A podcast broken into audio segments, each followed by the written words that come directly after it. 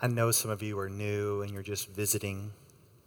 Perhaps you have just moved here and you've left some friends behind. And maybe you're trying to connect with new people. It can be kind of awkward and weird. But I think it is very vital and key for you and I both to have friends. We all want friends. I want my kids to have friends. I want my wife to have friends. And I want to have friends. It'd even be nice to have friends over the long haul. Let me tell you about four guys in our church who've been friends for years. And they're here this morning, and you can go and meet them. They're not all here, but um, I'm going to acknowledge uh, Gary, Steve, Dave, and Bruce. Bruce, you want to raise your hand? Yeah, Gary, you want to raise your hand? They've been part of our church for years. Three of these four went to high school together, and they're still friends. I mean, many years later.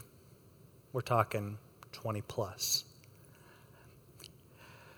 About these guys, Bruce works at Jewel. We see him when we go in there. Gary works at Domino's. Steve works at Target. And Dave works at Walmart.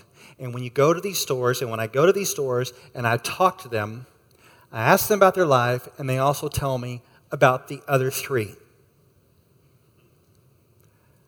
They've been friends for the long haul. And they've been coming here together and I see them and just blown away by this enduring nature of their friendship. We also have a woman in our congregation, and she knows that I'm going to refer to her today. Uh, Ashley Qualley, you want to raise your hand? I'm really just calling you out over there. She has uh, tight, close friends from college who still stay in touch many years later. I'm not going to try to do the math on how many years later. Yeah. Um, now, get this there's six of them. I'm not going to say this all accurately, but they, they still, many years later since college, go on trips together. In fact, they use an app called Marco Polo. I think it's kind of like a, a walkie talkie type thing, a video walkie talkie. And they will spend hours on there doing their daily lives routines. She, she said, I'm, I'm folding towels and we're on this app together, still talking many years later still tight. You may think, well, that's really odd. that's really weird, but that, that's pretty cool, right? That they've been friends for so many years. And, and I think that's what we want, right? If you're a college student, you're like, yeah, I want some friends like that. If you're a family here, you're like, yeah, I'd like to be around with some other families like that. We could be tight for the long haul. We, we, we desire this connection and, and friendship. But for this morning, I want to kind of just throw something else at you, kind of like a friendship with a twist type thing. And, and, and it seems that when I read the Bible, you have friends in here, but they're friends on mission together. Do you know that? Friends on mission together. You can think of the disciples moving out on mission together. In fact, Jesus in John 15 15 calls his disciples friends. You can think of the church in Acts praying together, eating together, worshiping together, sharing their goods with one another, and even spreading the gospel together. It's a, it's a clear picture of friends on mission together. I was driving in this morning. I was going uh, across uh, McCormick, driving into Evanston, and uh, the weather was lovely. It was miserable, right? And I was thinking to myself, I, I just don't want to walk from my car the 10 feet to the church because I got my glasses, get all wet, and I'm thinking, uh, but while I'm driving along McCormick, I see tons of people out running in groups. I'm sure they're training for some Chicago Marathon or something like that. It's like, wow. So, friends on a mission together. And I would think, hey, as believers, we have a greater mission, as awesome it is to run a marathon. Hmm. Friends on mission together. And that's what we're going to look at this morning. So go ahead and turn to Colossians. We are going to look at the very last passage of Colossians, but we are not done with Colossians. In fact, we have two weeks left, and you may be confused. Well, you will have to come back over the next two weeks. So we're not done with Colossians, but we're finishing up this morning. Maybe that doesn't make sense. It's okay. Come back the next two weeks. You'll see. So let's go ahead and stand up, and I'm going to read the passage this morning. Colossians 4, starting in verse 7. Tychicus will tell you all about my activities. He is a beloved brother and a faithful minister and fellow servant in the Lord. I have sent him to you for this very purpose, that you may know how we are, and they may encourage your hearts. And with him, Onesimus, our faithful and beloved brother, who is one of you, they will tell you of everything that is taking place here. Aristarchus, my fellow prisoner, greets you, and Mark, the cousin of Barnabas, concerning whom you have received instructions. If he comes to you, welcome him. And Jesus, who is called Justus these are the only men of the circumcision among my fellow workers for the kingdom of God, and they have been a comfort to me. Epaphras greets you, always struggling on your behalf in his prayers, that you may stand mature and fully assured in all the will of God. For I bear him witness that he has worked hard for you and for those in Laodicea and in Hierapolis. Luke, the beloved physician, greets you, as does Demas. Give my greetings to the brothers at Laodicea and to Nympha and the church in her house. And when the letter has been read among you, have it also read in the church of the Laodiceans. And see that you also read the letter from Laodicea. And say to Archippus, See that you fulfill the ministry that you have received in the Lord. I, Paul, write this greeting with my own hand. Remember my chains. Grace be with you. you may be. This is a healthy church. I've been saying that for weeks. But there are some threatening this church, trying to infiltrate it and move them from the gospel. It's false teaching. It's a movement from the gospel to a higher plane of something else, super spiritualness. And to combat this false teaching, he spends the letter exalting the supremacy of Christ. That Christ is supreme overall. He's also exalting the supremacy of Christ and the sufficiency of Christ. Not only is he supreme, but he is sufficient to meet your needs and to care for you. And now we've come to the final greetings with this list of names. And before I got up here, one of the apprentices said, I have no idea what you're going to do with these names. But I would say it's a clear picture of friends on mission together. Do not think that the Apostle Paul is always on his own, conquering the world for Christ. He's surrounded by colleagues and friends on mission together. So this is going to be interesting. Let's just kind of go through some of these. I think, I think you'll enjoy this. Let's start with verse 7. Tychicus will tell you all my activities. He is a beloved brother and faithful minister and fellow servant in the Lord. I have sent him to you for this very purpose, that you may know how we are and that he may encourage your hearts. Tychicus was the letter carrier. But he's more than the standard mailman.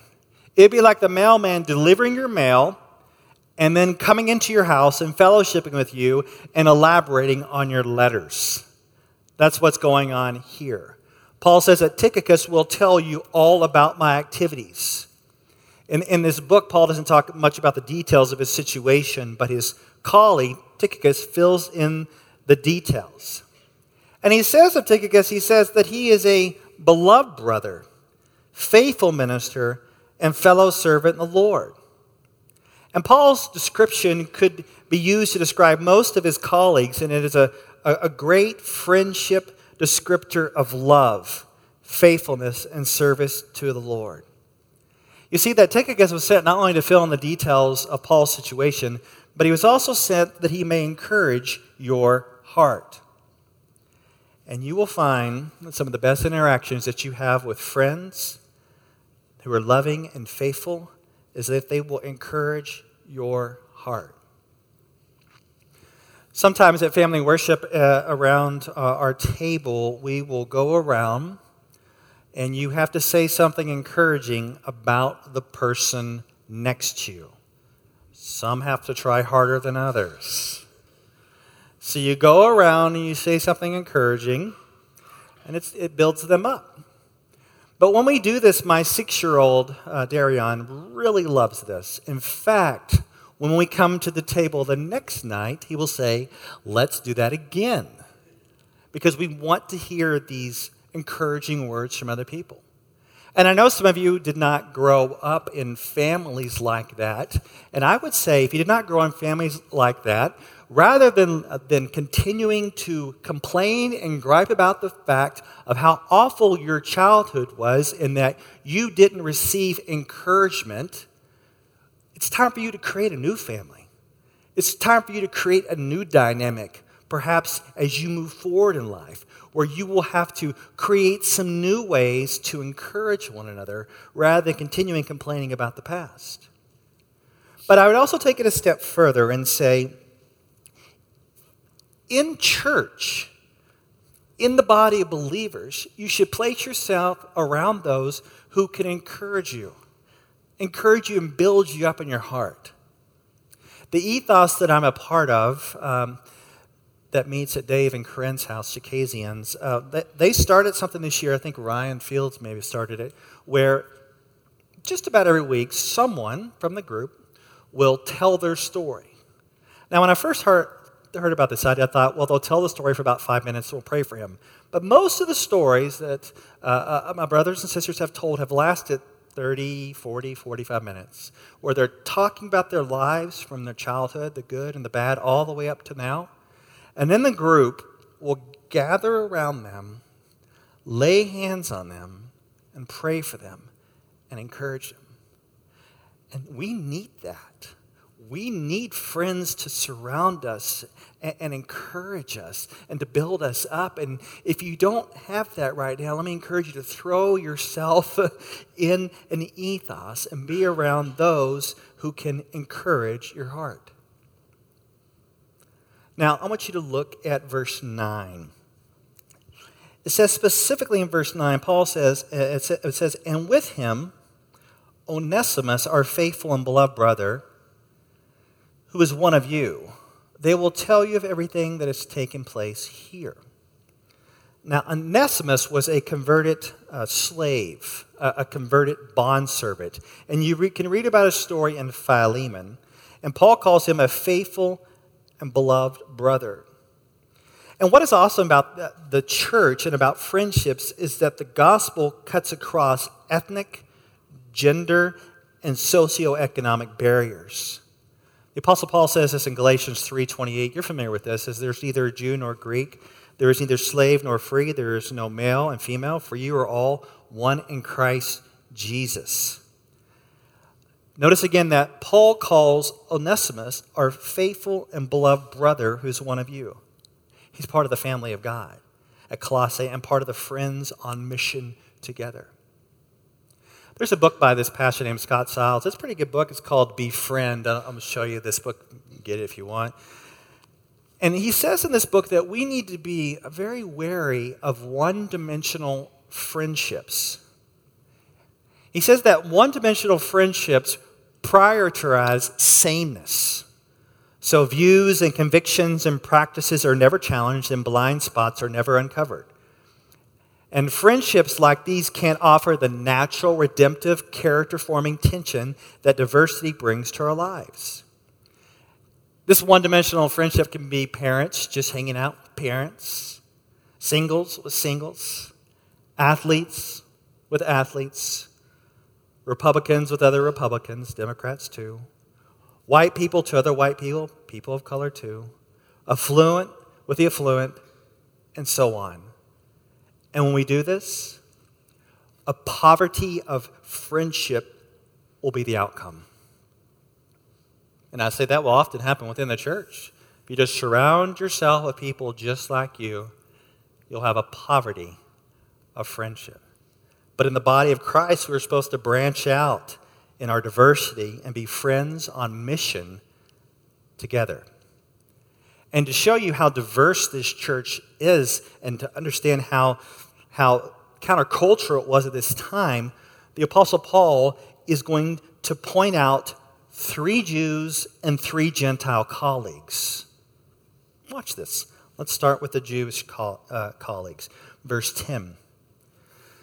Aristarchus, my fellow prisoner, greets you, and Mark, the cousin of Barnabas, concerning whom you have received instructions. If he comes to you, welcome him. And Jesus, who is called Justus. These are the only men of the circumcision among my fellow workers for the kingdom of God, and they've been a comfort to me. These are his Jewish co workers, and as it says, they are the only men of the circumcision among my fellow workers. Now, I want to work backwards from these three guys. I want to start with Jesus, Mark, and then Aristarchus. So he starts out, I'm going to, mention uh, Jesus first. It's Jesus who is called Justus. And Jesus was a common Jewish name from the Old Testament, named Joshua, but he was called Justus, perhaps to distinguish him from Jesus Christ. You can imagine the confusion they must have been having. And the next person I want to work backwards says Mark, the cousin of Barnabas. And this is a reference to John Mark. And it's interesting, if you know any history from the book of Acts, Paul is sending greetings from Mark, but we know that Mark bailed on Paul. They were in ministry together. At one time, Mark bailed. In fact, Barnabas and Paul had a sharp disagreement about whether or not John Mark should be welcomed back on the ministry team. Paul said no. Barnabas said yes, so they separated.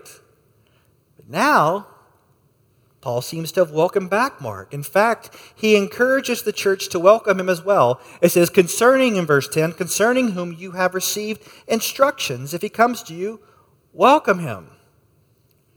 That's good. This is a good word concerning reconciled friends on mission together. I'm going to say it because you feel it. This is a hard one. For those of you who have been burned by your friends, perhaps by your Christian friends, perhaps even in this church, it's hard to think about reconciliation. And for those of you who are going into the ministry or already in the ministry, I want to tell you that there is nothing that stings more than friends within the church turning their back on you. And I've had it happen more, more, more times than I like to talk about.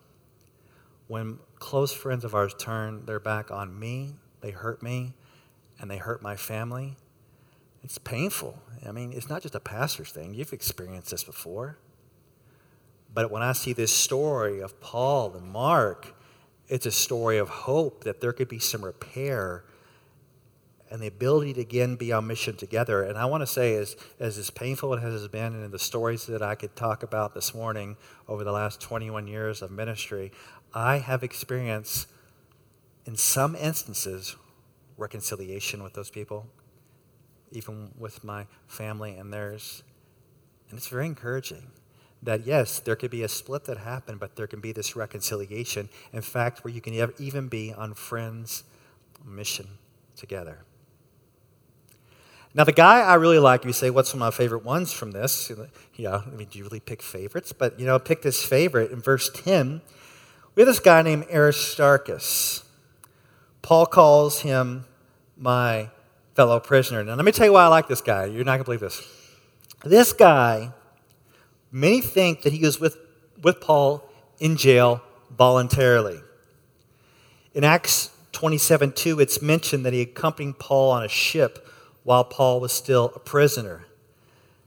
Think about it. The thinking is that he's with Paul in prison, served with him in the ministry, while voluntarily being in jail with him. that's the kind of friends you want. Yeah? Maybe that's the kind of friend you don't want to be. Can you imagine voluntarily going to jail to care for someone else? That's kind of friends you want. When life gets hard, they're going to be there, and they're going to be by your side. Now, I'm going to do this. I'm going to, I'm to push you even a little further, okay? There's this famous saying within the Christian world, all right? Don't write it down. Don't ever say it again. And the, the quote goes like this The safest place to be is at the center of God's will.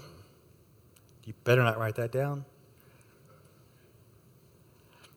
The safest place to be is at the center of God's will. Really? Have you ever read the Bible? It seems like in the Bible, a lot of people are doing God's will, and it's really difficult, and some of them are getting killed. So, a better phrase would be the most dangerous place to be is at the center of God's will. And here you have Paul taking gospel risk. He gets thrown in jail.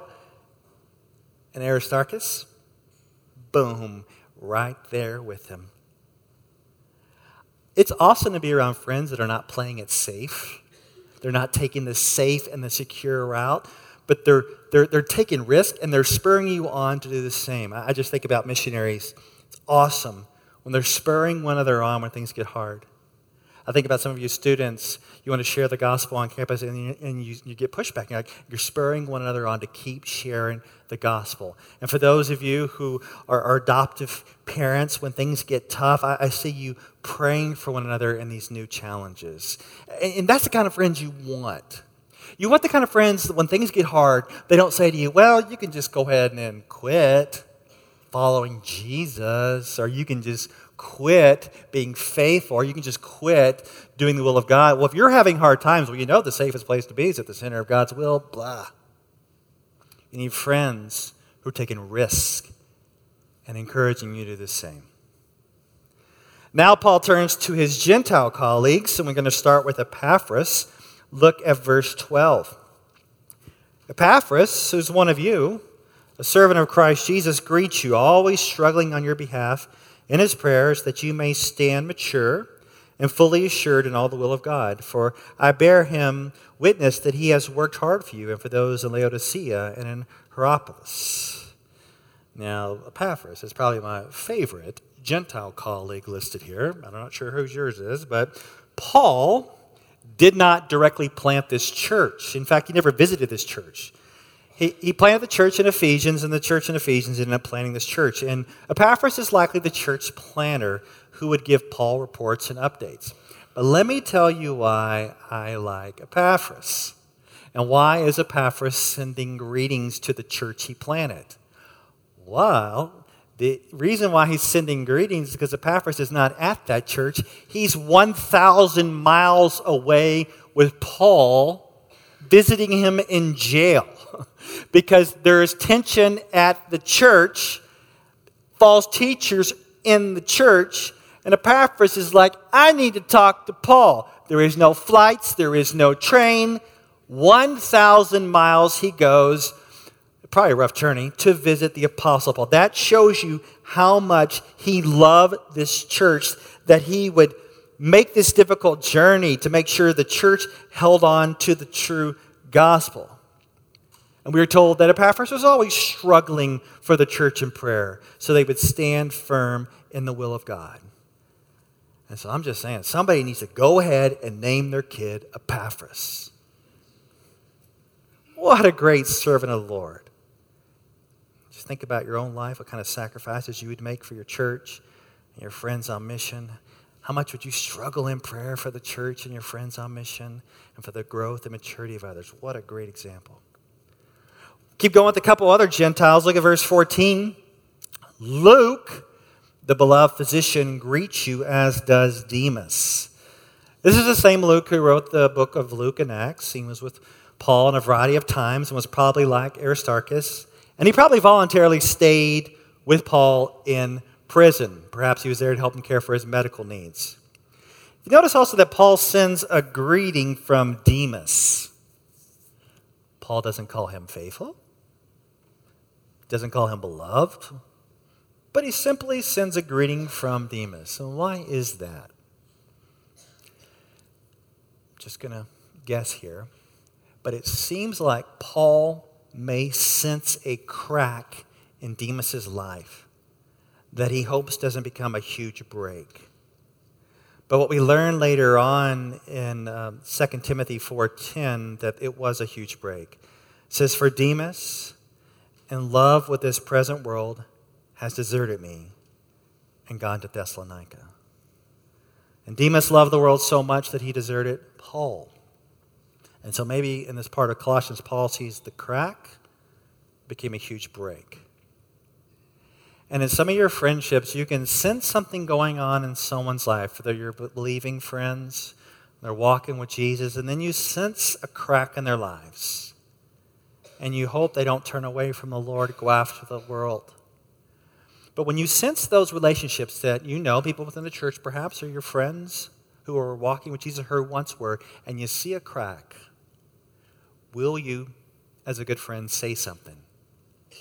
Or will you, after the fact, say, I saw the crack, but now they're gone?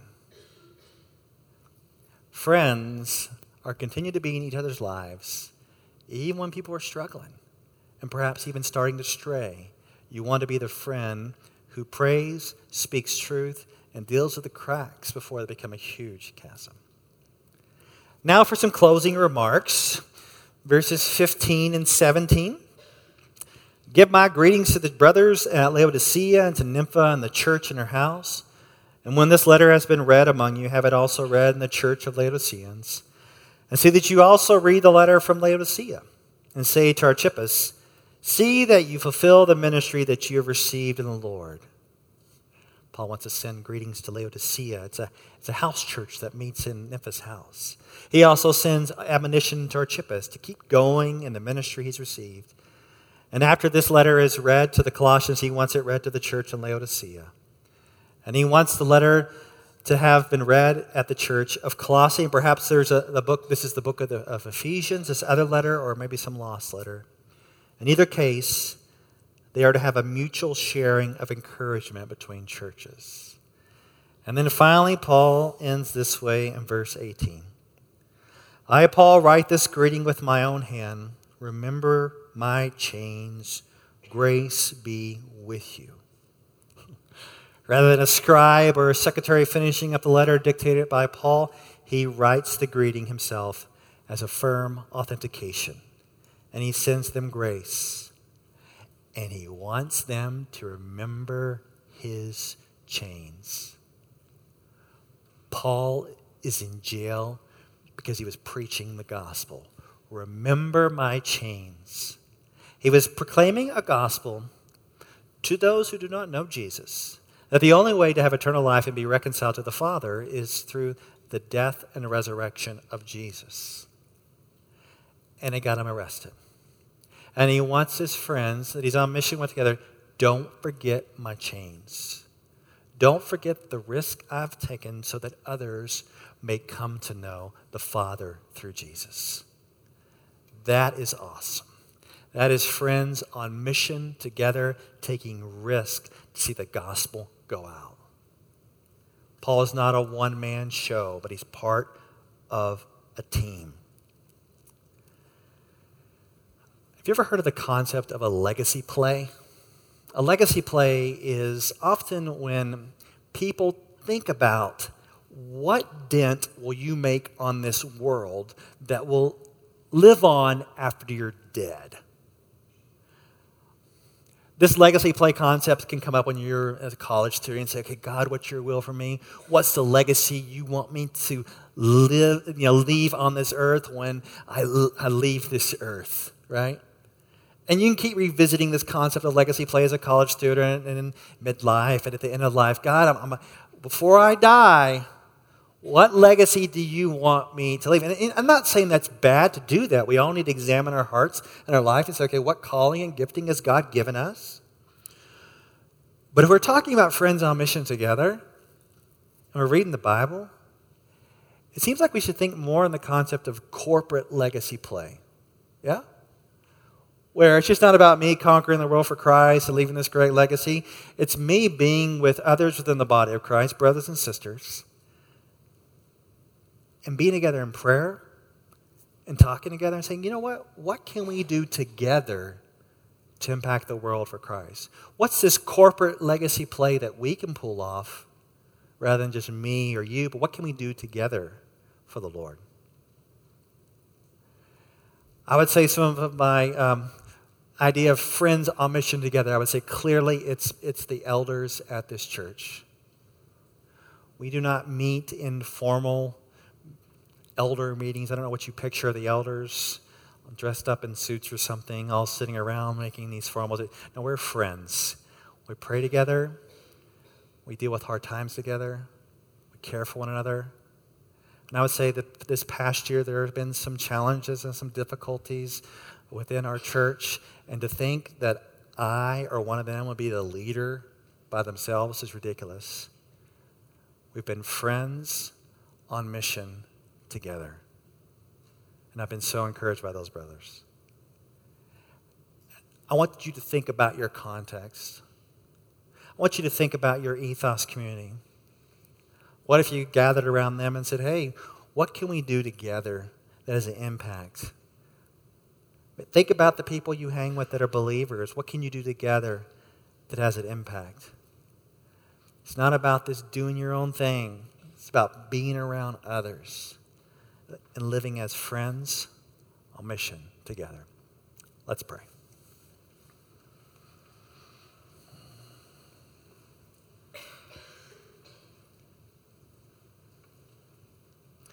Father, it's, it's amazing how we, we want friends, even sometimes we don't even admit it.